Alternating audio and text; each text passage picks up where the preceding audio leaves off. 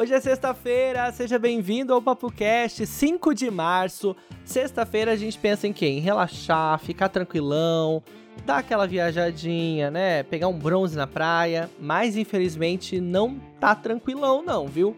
Fica tranquilo na sua casa porque o negócio tá feio. A gente vai falar sobre Covid-19 no Brasil, fase vermelha no estado de São Paulo.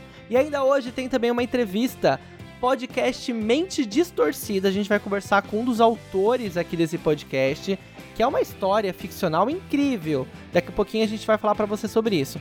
A presença também da Carol Serra com a gente aqui no comecinho do programa, falando sobre as principais notícias da semana. Tem agulhadinhas no Bolsonaro, como sempre, né? Que não tem como deixar de lado. E tem também polêmica, polêmica do Globo de Ouro. Você acompanhou essa premiação? Vamos falar tudinho sobre isso e o Papo Cast tá no ar. Papo Cast com Felipe Reis. E olha quem tá com a gente aqui, Carolina Serra de volta. Três semanas já senti sua falta, viu? Eu também, tava morrendo de saudade. Tudo que eu via, eu falava assim: ai meu Deus, isso tem que estar no Papo Cast. Quando eu vou poder falar sobre isso? E cá estou. Exato. E a gente separou algumas coisinhas aqui para aquecer, mas eu soube que daqui a pouco vai ter entrevista. Você trouxe um convidado hoje, novamente. Qual é? Me conta um pouco mais. Pois é, e eu curto muito falar sobre audiovisual. Não sei se vocês repararam assim, sabe? Mas rola bastante eu falar sobre audiovisual aqui. E aí, eu conheci um cara muito legal, que é o Léo Sursan. Ele tem um podcast chamado Mente Distorcida, que é um suspense investigativo. É uma coisa assim, bem, sabe, que deixa a gente com o abdômen retesado e tal. E é um podcast, gente. É muito interessante e foi premiado na categoria Melhor Podcast no Rio Web Fest como melhor podcast de 2020. Olha. Ou seja, a gente vai trocar uma ideia, vai falar sobre o mercado. A gente quer saber também como é que faz, né, um podcast à distância, porque eu sei que cada um fez na sua casa as gravações, o roteiro, uh, o design de som. Então, assim, tem muita coisa pra gente falar sobre isso. E é o que a gente gosta, né? Audiovisual. A gente gosta de filme, a gente gosta de roteiro, a gente gosta de podcast, tá tudo junto. Sabe que eu sou. Sabe que eu soube, ó. Todo, todo louco. eu vi que o Léo é de São José dos Campos, meu conterrâneo. Menino! Ele, ele mora em São José. Eu acho que, se não me engano, ele é do Rio. Uhum. Porque ele tem aquele sotaque meio assim, meio mole, meio sabe? Seu. Porque meio meu, assim, meio da minha mãe, porque uhum. eu já perdi um pouco. Mas ele, tá, ele já mora um tempinho em São José. E, cara, um representante do Vale do Paraíba, ganhando os prêmios por aí. E olha só, ele me contou que esse deve ser, o, sei lá, o sétimo, décimo prêmio dele. Ele é um cara super organizado, o que ele quer fazer, ele vai lá e faz, sabe? Vai ser muito legal para você que tá ouvindo a gente, que fala assim: ai, nossa, amanhã eu escrevo aquele roteiro, eu faço aquela escaleta de tal coisa, ah, amanhã eu ponho essa ideia no papel.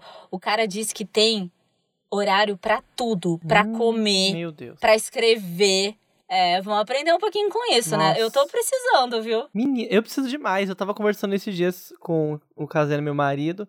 Falei assim: olha, eu tô todo perdido com o horário. Eu comecei a pegar um monte de coisa para fazer, é, pegar funções novas e fechar compromissos. Eu falei: meu Deus do céu, o que que eu tô fazendo? Sabe quando bate aquele desespero? Sei. Porque você sabe que dá para fazer algumas coisas, mas a gente acaba se desorganizando. E eu andei percebendo que nas últimas duas semanas eu tava meio. Como que fala aquela palavra que a gente vai deixando pra depois? Você tava procrastinando. Procrastinador, muito procrastinador. E aí, isso tá me atrapalhando, preciso me organizar melhor. Mas é a vida. E você sabe, Felipe, eu sei que não tem nada a ver com o que a gente vai falar aqui, mas já que a gente entrou nesse assunto, eu sinto que quanto menos a gente faz, mais dificuldade para fazer alguma coisa a gente sente. Sim. o que é muito louco, né? Quanto mais tempo a gente tem, menos tempo a gente consegue fazer as coisas. Será que a gente só funciona sob pressão? Então, eu ia até dar um exemplo aqui. A gente trabalhou junto, para quem, pra quem você que tá ouvindo não sabe, eu e a Carol, a gente trabalhou junto. E a gente chegou a fazer muita coisa, gente. Trabalhar em programas diários, fazendo muito conteúdo, editava um monte de coisa, tinha que fazer roteiro, tinha que fechar um monte de convidado. Uhum. Sim. Ainda sair pra externa. É, e ainda tinha que dormir e viver, né? Porque isso era só o trabalho. Mas a gente dava conta. E às vezes a gente tá fazendo até menos, igual a Carol falou, e acaba se lotando de coisa, né? Mas sei lá, não sei também se eu. Não sei, não sei Qual será que é o motivo? Mas sabe que, por exemplo, a minha, a minha rotina mudou, assim, muito em relação a, a, ao tempo que eu trabalhava com você, que a gente trabalhava junto. Mas eu sinto que a qualidade da minha vida melhorou. Então, assim, por mais que eu ache que eu não esteja fazendo tanta coisa, a qualidade do que eu tô fazendo é melhor. E eu acho que você também deve sentir isso. A qualidade do seu trabalho melhorou. O seu raciocínio, a sua vivência com outras pessoas, isso melhora, né? Porque quando você tá 100% focado no trabalho, tá fazendo um milhão de coisas, uhum. você tá ali, tá fazendo. Mas será que você tá absorvendo as coisas que você tá fazendo? Ou entra naquela pastinha do automático, do dirigir, sabe? Teve uma coisa que eu vi que melhorou muito, foi a dedicação minha aos meus projetos, né? Que eu me dedicava muito ao trabalho Sim. e pouco aos meus projetos. E aí acabei pegando um monte de projeto também, aí vira outra bola de neve. Mas, Carol, tem um, um assunto que eu queria conversar com você, que a gente tá passando por nesses últimos dias por uma mudança drástica, né? A partir desse sábado, o estado de São Paulo volta a, o estado inteiro volta à fase vermelha e a gente está passando por um momento complicado né, da Covid no Brasil, inclusive ouvindo declarações bem absurdas do nosso presidente, né? Pois é, a gente está rindo aqui para não chorar, Exato. porque a gente precisa ter meios, né, de viver. Porque com um presidente que fala chega de frescura, de mimimi, vocês vão ficar chorando até quando? É, eu, eu não sei, porque eu acho que esse cara deveria ser. É, é, eu tenho, eu tenho um pouco de dó, porque ele não tá entendendo o que, que tá acontecendo.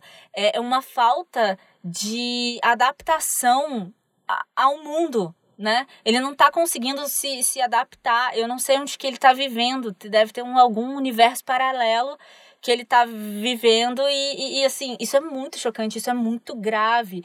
Eu tava assistindo agora há pouco o Jornal Nacional e passou essa, essa frase e outra frase também que eu não vou me lembrar aqui qual foi. Acho que ele estava falando: "Ah, não tem vacina mesmo. Vai lá perguntar para sua mãe se tem vacina", alguma coisa assim. Quando voltou para Renata Vasconcelos, que é a âncora do jornal, uhum. ela não sabia o que falar. Porque o que você fala, né, num momento desse? Você é âncora de um jornal que o Brasil inteiro para para assistir que, que você fala? Existe um editorial que você não pode falar, né? Você ali não pode expressar a sua. Não pode ideia. falar um puta que é... pariu, vai tomar no cu, sua filha da puta. Não pode falar isso. Mas é, é, é o olhar dela, ela queria falar isso. Nossa, é bizarro. E sabe o que é mais bizarro? Eu tava vendo um, um comentário do Rodrigo Maia que até anteontem era o líder da Câmara, né, o presidente da Câmara, ele colocou, pegou a notícia de que o Bolsonaro estava falando de chega de frescura, de mimimi, e tweetou em cima assim: a gente volta a sorrir quando você sair. Até lá, paciência e serenidade. E aí, Carol, tem uma frase que tomou conta do Twitter que é exatamente essa: vai tomar no cu. porque as pessoas estão falando que o Rodrigo Maia tem que tomar no cu dele, uhum. porque ele esteve lá por tanto tempo, um monte de processo de impeachment. Tava fazendo o quê? E agora quer falar que ele tem que sair? Ah. Ah, não dá, né? A politicagem é foda, né? Porque daí o que que acontece? É, é, é, quando você tem o poder, você não toma decisões e agora você manda, sabe, tipo, um recadinho assim. Um shade na janelinha, né? Você tá sentado na janelinha olhando, Ai, ah, ele gente. tem que sair. Ah, dá licença. E além de tudo, burro, né? Porque não esperou nem esfriar o corpo, né? Já acabou de sair do, do, do, do cargo e já tá dando de louco, entendeu? Pelo amor de Deus. É uma falta de noção e tudo que vem acontecendo, né? Inclusive, a doença do, no país tem se alastrado por em muita. Em, eu acho que um, um dos maiores motivos tem a ver com a falta de coordenação única, né? Nosso país é enorme e tá tudo separado, cada município fazendo o que quer. Olha, eu, eu tô assim, estafada de notícias sobre a incapacidade do governo. Porque já esse governo já se mostrou que não tem capacidade para governar há muito tempo com um cara que tá na saúde que simplesmente fala que Manaus é não sei aonde, que você faz inverno em Manaus. Lembra que ele falou isso? Não teve uma questão dessa? Uhum. E a, a, a, vacina vai para lá, vem para cá, não sei o quê. Não tem vacina, vamos negociar. Não tem o presidente que fala que a vacina tá na casa da sua mãe. Que Olha, é, é, é, um circo, é uma coisa assim. Não, não é nem circo, porque eu tô ofendendo quem, quem, quem trabalha com isso. É, eu não sei como classificar, Felipe. É, e, e, assim, é, talvez a gente não tenha realmente nada a fazer. porque o que estão esperando? Estão esperando o quê? O que, que vai acontecer? Inclusive, essa discrepância no governo não é só é, no nosso país, né? Só no governo federal, é também no município. Lá na minha cidade, que eu às vezes comento aqui, São José dos Campos, aconteceu uma coisa parecida. Mesmo o Dória tendo decretado que estaria em fase vermelha o estado todo, o Felício, que é o prefeito lá da cidade, ele decidiu que não, que São José ia continuar na fase laranja. Ele pediu uma liminar na justiça de que a cidade continuaria na fase laranja e não ia para a fase vermelha, mesmo com todos os dados científicos provando que todas as cidades do estado estão com problema de calamidade. Mas eu acabei de receber a notícia aqui de que ele perdeu na justiça essa liminar e a partir de sábado sim a cidade vai continuar na fase vermelha. Então, assim, qual o motivo, né? A pessoa quer se dar bem com o, o, os comerciantes. Gente, tem que ter um bom senso, né? Uma coisa é você você trancar a cidade inteira sem motivo, outra é por uma, uma questão de, de vida, né? As pessoas, se não tiver leito no hospital, o que vai jantar? As pessoas vão morrer e aí você vai falar o que depois? Ah, pelo menos o comércio estava aberto. Eu não sei se você viu, mas é... teve também um, um, um, prefeito que eu não sei de onde é, eu sei que é do estado de Minas Gerais, mas ele estava numa coletiva de imprensa e ele falou Gente, eu vou fechar, eu vou fechar, não tem como. Foram 300 mortes em 15 dias. Eu não sei se esses são os números, foi o que veio na minha cabeça, eu não sei exatamente se é isso. Mas aí ele arrancou a máscara, falou: "Gente, não dá, não dá". Jogou um papel no chão e saiu, porque assim, tá todo mundo à beira de um ataque de nervos, né? Sim. Porque eu entendo também que, que deve, o prefeito deve sofrer muita muita é, ação, muito choque, muita pressão, tanto do comércio quanto dos profissionais da saúde.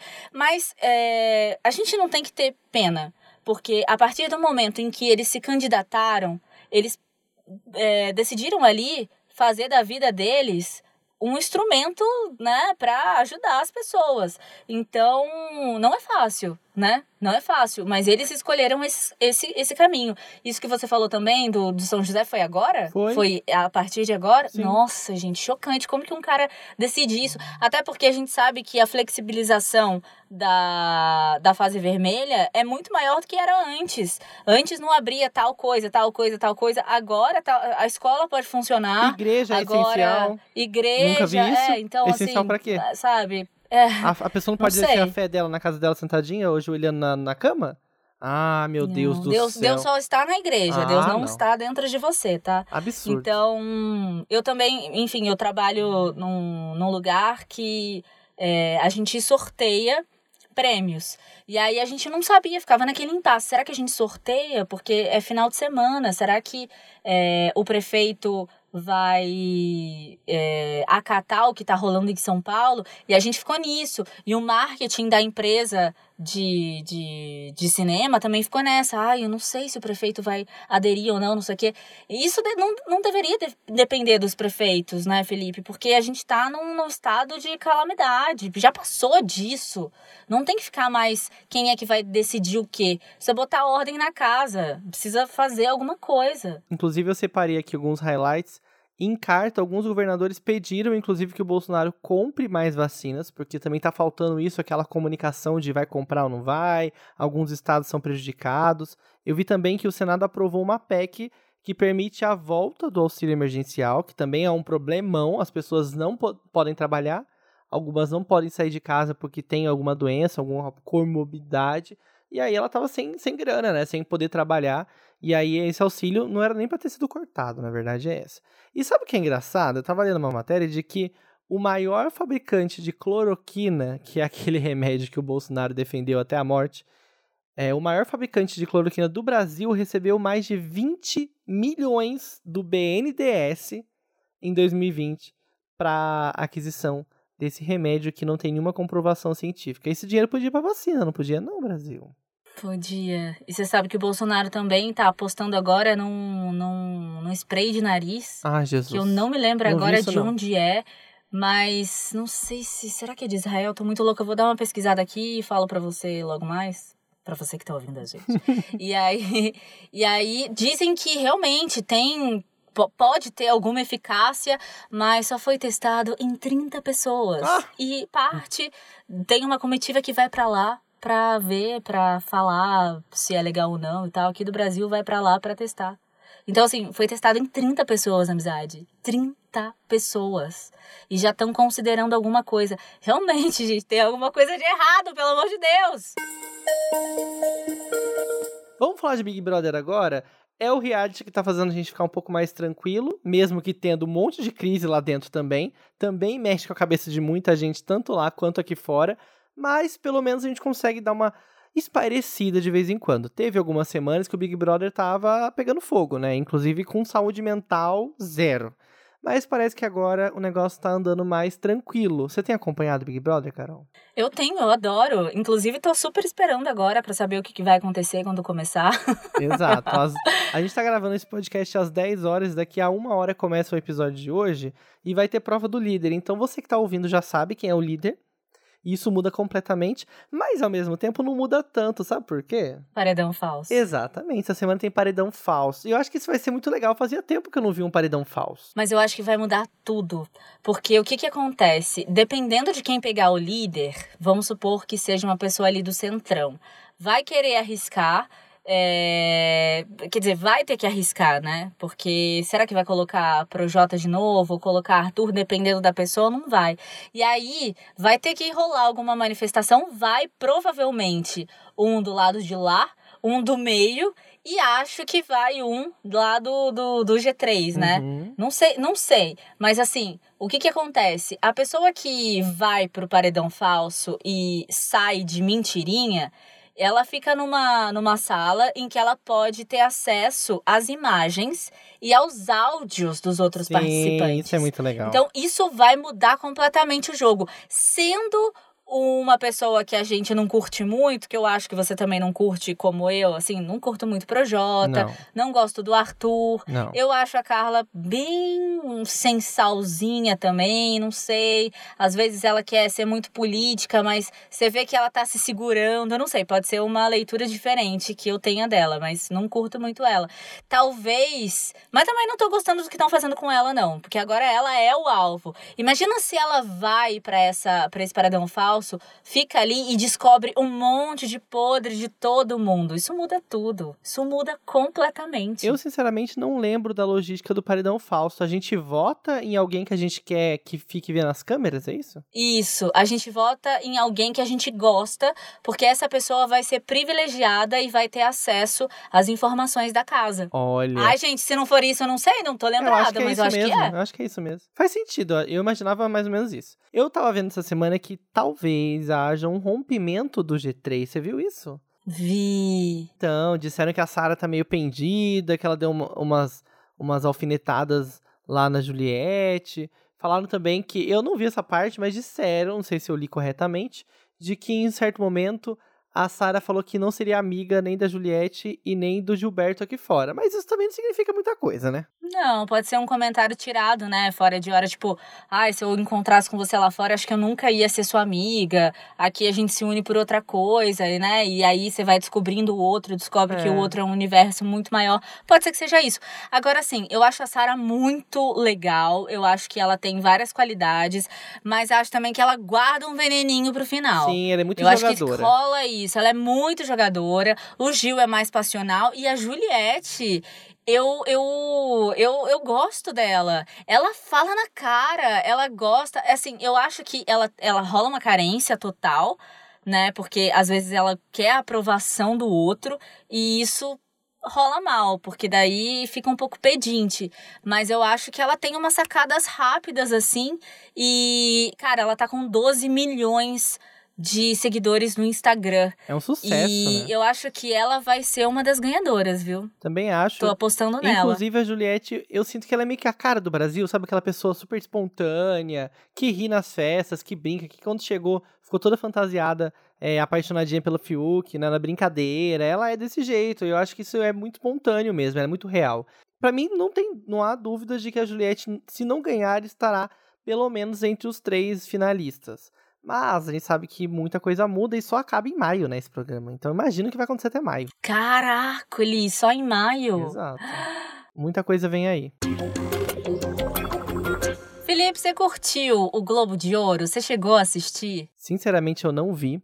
Mas eu ouvi falar que teve muita polêmica, principalmente na prévia, né? Quando saíram os selecionados, né? Os indicados, né? Que falam? Os indicados. E disseram que tem muita coisa, muito close errado nessa competição, né? Não sei se eu tô com a visão correta. Me, me conta. É isso mesmo, você tá super certo. Porque o que que acontece? Quem seleciona para participar, para os filmes participarem do Globo de Ouro, são jornalistas estrangeiros que, que moram em Los Angeles e, e, e, assim, eles escrevem, eles moram em Los Angeles, mas eles escrevem pra, pra fora. Então, o que que acontece? É tipo uma banca, uma comissão? Tipo isso? Uma galera? É, tipo, tipo os jornalistas que, é igual, vamos supor, superficialmente. De qualquer veículo? Sim, para qualquer veículo, mas que falem sobre comunicação, né? Que falem sobre os filmes e tal. Ah, tá. Só que daí foram descobrir que, na verdade, é, sei lá, de 90 pessoas... É, 30 pessoas escreviam, tipo, cinco artigos por ano, que não tinham aquela coisa de pesquisar, que não estavam ali no front, que não estavam acompanhando o que está acontecendo hum. no mundo. Então são as pessoas muito, mas muito retrógradas, enfim. E aí também, para complementar isso, são, são pessoas brancas. Então já estava rolando há um tempão essa, essa, essa falta de representatividade no Globo de Ouro. Enfim, faltam etnias também para que você possa conhecer os filmes, né? Para que você possa ter acesso aos materiais. Eu não sei se eles mandam, se, se tem. Provavelmente tem uma classificação, né? Tipo, você manda o seu material, eles avaliam, deve ter alguma coisa assim. Não sei como é que funciona diretamente o Globo de Ouro. No Oscar eu sei que você tem que se inscrever, em Sundance você tem que se inscrever, no Emmy também, enfim. Só que faz um tempão que o Globo de Ouro, ele também tem essa característica de que talvez seja comprado sabe? Hum. Desde lá do, do começo, de 1960, rolam algumas coisas assim. É, por exemplo, ah, o ator quis dar entrevista para boa parte do pessoal que faz parte, né, do, do, do júri do Globo de Ouro. Então, esse ator ganha pontinhos. E a gente pode ver também que a diversidade não esteve presente no Globo de Ouro. Faltaram séries, assim, magníficas, faltaram filmes que condizem com o momento que a gente está vivendo, com a linguagem do povo, com tudo que a gente está passando, sabe? Por exemplo, eu não sei se você assistiu Emily in Paris. Você assistiu? Não. Então, eu assisti, eu achei legal, eu achei divertida, eu achei bobinha, né? aquela série que você, tipo, tá mega cansada, vai lá, põe e tal, assiste, ok, legal, interessantíssimo. Só que tem séries maravilhosas que ficaram de fora, como, por exemplo, I May Destroy You. Uhum. Que é uma série que fala sobre. Você assistiu, né? Essa eu comecei a ver. Ou eu tô confundindo, gente? Qual que é a Midnight Que é uma série que fala sobre um estupro, o que, que acontece com a cabeça da pessoa depois da, da, da Micaela depois do estupro, o que, que ela... Ah, se... sim, eu comecei a assistir, o Casena viu inteiro, e eu não terminei. Gente, é maravilhosa essa série, como é que ela não tava ali? Então, o que, que eles estão priorizando? Quais são as histórias que eles querem potencializar? Então, tem alguma coisa de errado, porque eles estão eles indo para uma vertente que o mundo não tá girando igual, sabe? Sim. E aí disseram até que a, a. Ai, eu não lembro do nome agora. Lily Collins, que faz a Emily in Paris, eu acho. Não sei, eu sou péssima pra nome, gente. Sou péssima. Parece que ela é filha do Phil Collins. E aí eles quiseram meio que bajular o Phil Collins, colocando ela numa categoria. Enfim, são coisas horríveis que tiram totalmente a credibilidade do Globo de Ouro. Então fica aquela coisa, né? Todo mundo fala, ah, pode ser um esquenta para para o Oscar e tal. Acho que não. Acho que ele já tá se invalidando aí, ó, desde muito tempo. E se não rolar alguma modificação, esse vai ser um prêmio totalmente descartável, porque a gente consegue lembrar de, de filmes que ganharam Globo de Ouro e que deixam muito a desejar e que não fazem parte do momento em que a gente está passando. Porque você sabe, né? Os filmes, eles são contados, as histórias, elas são contadas e são muitas vezes um reflexo do que a gente está passando. Quantas e quantas vezes a gente já não falou aqui, né? Que a cultura reflete a sociedade. E não é isso que a gente está vendo nessa premiação. Triste, né? E muitas outras também, né? Vamos falar sério. E muitas outras também, mas é que, como aconteceu agora, acho que fica mais fácil a gente falar agora do Globo de Ouro. E tudo isso que você falou a respeito da banca, das pessoas que colocam esses filmes e essas séries lá para serem voltados, tem tudo, faz total sentido, né? Porque é um reflexo do que eles vivem, né? Se a pessoa é uma pessoa branca, velha, rica, Exatamente. que mora em Nova York ou que mora, sei lá, em Los Angeles, tem uma vida ótima, blá blá blá, ela vai, querendo ou não, de uma forma mesmo que subjetiva, escolher coisas que têm a ver com a realidade dela ou na uhum. ótica dela, né? Pela visão de mundo que ela tem. E isso limita muito, limita muito, assim, a globalidade, né? Como é um globo de ouro, né? a globalidade que devia ter, né, a premiação. É, não, você falou tudo. Você conseguiu resumir em 140 caracteres tudo que eu falei. É real isso, é real. Porque se a pessoa vive numa bolha e tem as mesmas atitudes de 60 anos atrás, porque a maioria é, tem mais de 60 anos também. Claro que isso não é um indicativo de que a pessoa é obsoleta, claro que não, porque tem muita gente que consegue, né, tipo, se atualizar com a sociedade, tem muita gente nova também que tá obsoleta. Mas, enfim, isso demonstra muita coisa, né, que é, as pessoas, elas não estão não estão seguindo aí o que o mundo tá esperando. Quais são as histórias que a gente quer perpetuar? É pra gente pensar sobre, né? É isso aí. Carol, vamos então ouvir sua entrevista com o Léo Sursan, do podcast Mentes Distorcidas, que inclusive está disponível nas plataformas, está aqui no Spotify, no Deezer, Apple Podcasts. Bora então conhecer um pouco mais sobre essa história. Bom, primeiro eu queria agradecer a sua participação aqui, Léo Sursan ou Sursim. Os dois uhum. são as duas pronúncias são, são muito válidas e são bonitas uhum. também. Obrigada por você estar aqui no Papo Cast.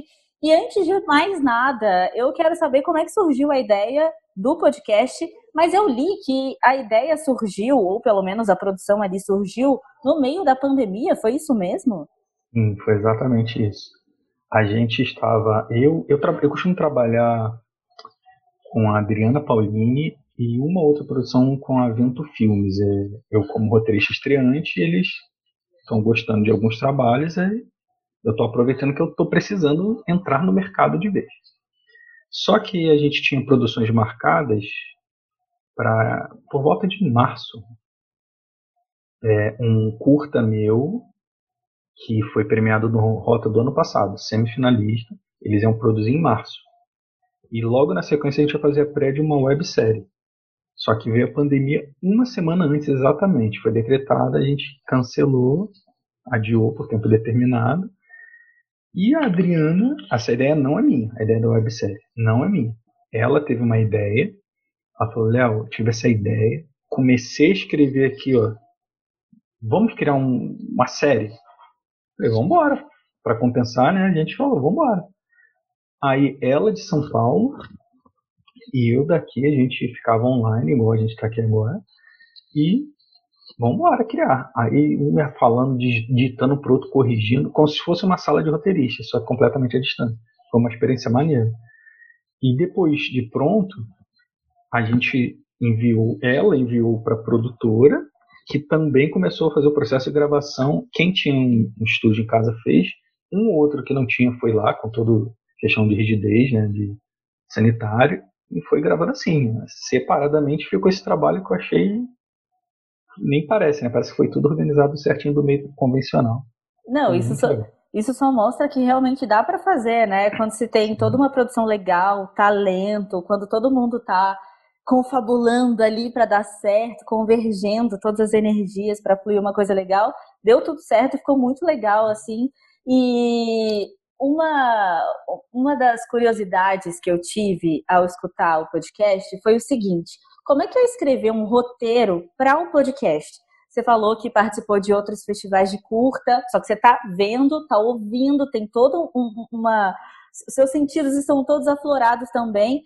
E quando você está com um foninho, porque no começo do podcast, né, é, tem uma voz que fala: olha, para total experiência, coloque seu fone, porque você vai precisar de todos os seus sentidos aguçados aí. Uhum. Como é que é escrever para quando a gente só está ouvindo?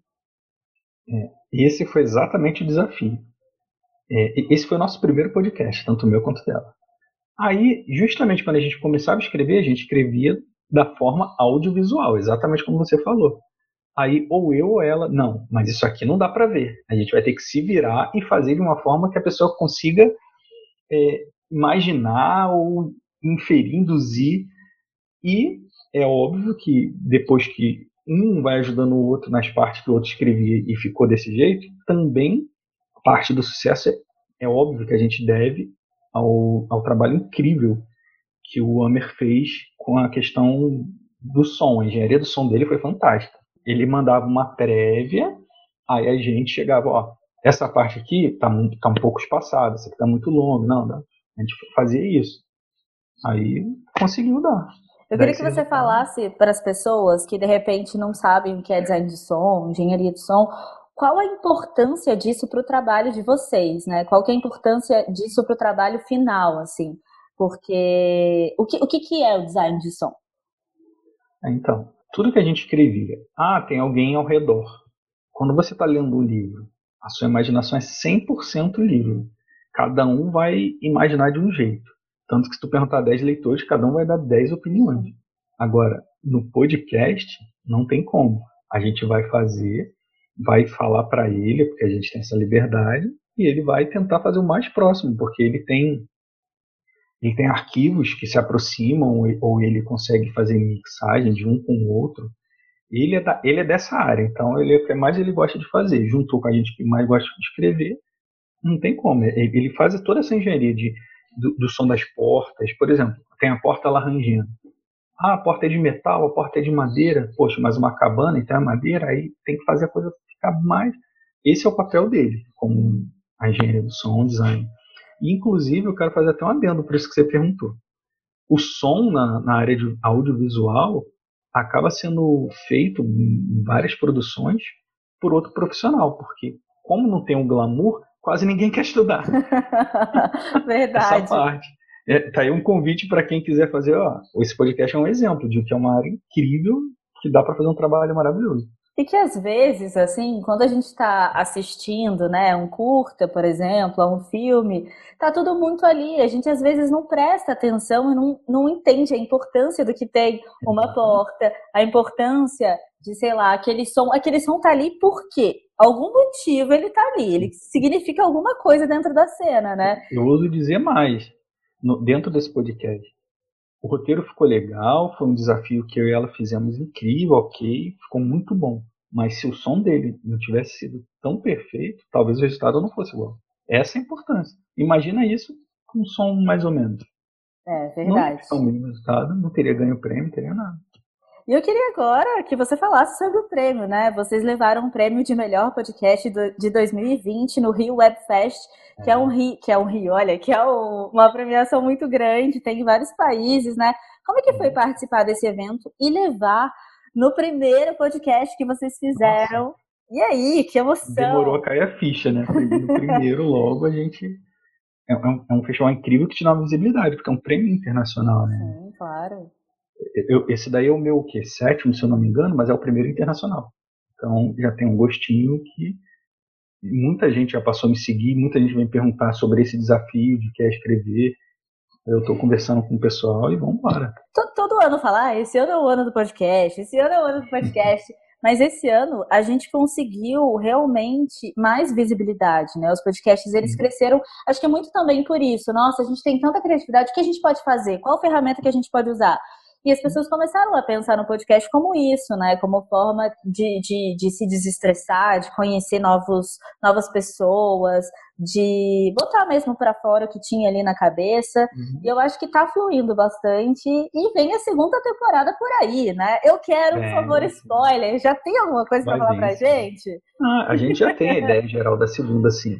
Só que a gente está trabalhando, assim, é, tentando transformar em série audiovisual também para um ajudar a divulgar o outro. A gente não quer encerrar como podcast, mas a gente uhum. quer também transformar.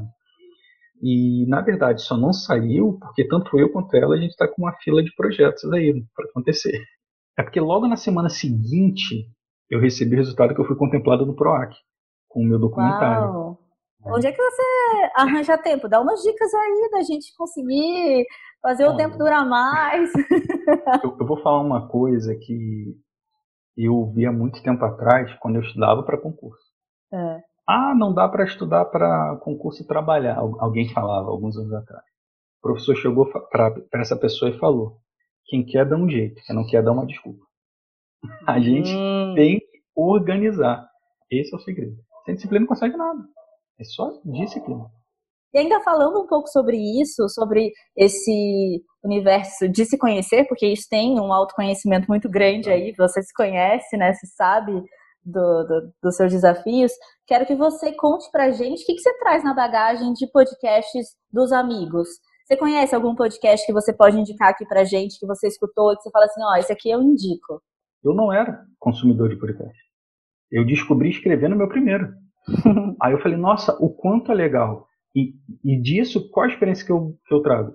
Eu estou começando a ouvir agora e vou começar a produzir também. Assim como o seu, que eu já ouvi alguns episódios, eu estou escolhendo algumas áreas que já entram em outro assunto, né? quadrinhos, por exemplo. Eu também estou escrevendo. Já vai ter dois quadrinhos publicados meus também. Mas, gente, que que é isso? É um desafio. Eu entrei para eu, eu enviei para um edital, foi um dos selecionados. E eu estou começando a, a, a, estudar também como filmmaker para produzir algumas coisas, não só depender de enviar uhum. para lugares. Olha, então tem muita coisa. A gente vai voltar a conversar em uhum. breve aqui, Léo. Tudo vai dar certo, já que você já coloca aí as suas energias muito positivas para tudo fluir muito bem. Quero muito agradecer bom. aqui a sua participação, você ter compartilhado um pouquinho do seu conhecimento da sua vida com a gente. Por favor, passe suas redes sociais, porque muita gente quer acompanhar seu trabalho. Eu não sei se eu te sigo, mas se eu, não, se eu ainda não te sigo, eu vou seguir agora. Você acha como Léo Sursim, tudo junto. Tudo junto, simples. Obrigadão. Obrigadão, Léo. Léo. Adorei estar aqui com você. Beijo. Beijo. Carol, eu adorei a entrevista, que incrível, né? E eu vi que o podcast dele é bem curtinho, então quem ainda não ouviu, corre lá para ouvir Mentes Mentes Distorcidas, Mente Distorcida no singular. Corre lá que você vai ouvir, é incrível e tem episódios curtos que dá para você ouvir numa tacada só. Em breve tem segunda temporada. Sim, eu ouvi assim rapidinho, porque eu queria saber o que, que ia acontecer e tal. Fiquei super envolvida. Obrigada, Léo. E ó, a gente vai acompanhar o Léo, porque vem muita coisa boa por aí. É isso aí. E em breve você volta com novas histórias interessantes, né? Com convidados diferentes e com boas novidades aqui pra gente, né? É isso, adorei estar tá aqui, adoro estar tá aqui, adoro falar. Falei demais hoje, né? Ah, mas tudo bem. Eu, eu quebrei o silêncio das três semanas que eu não participei. Isso aí.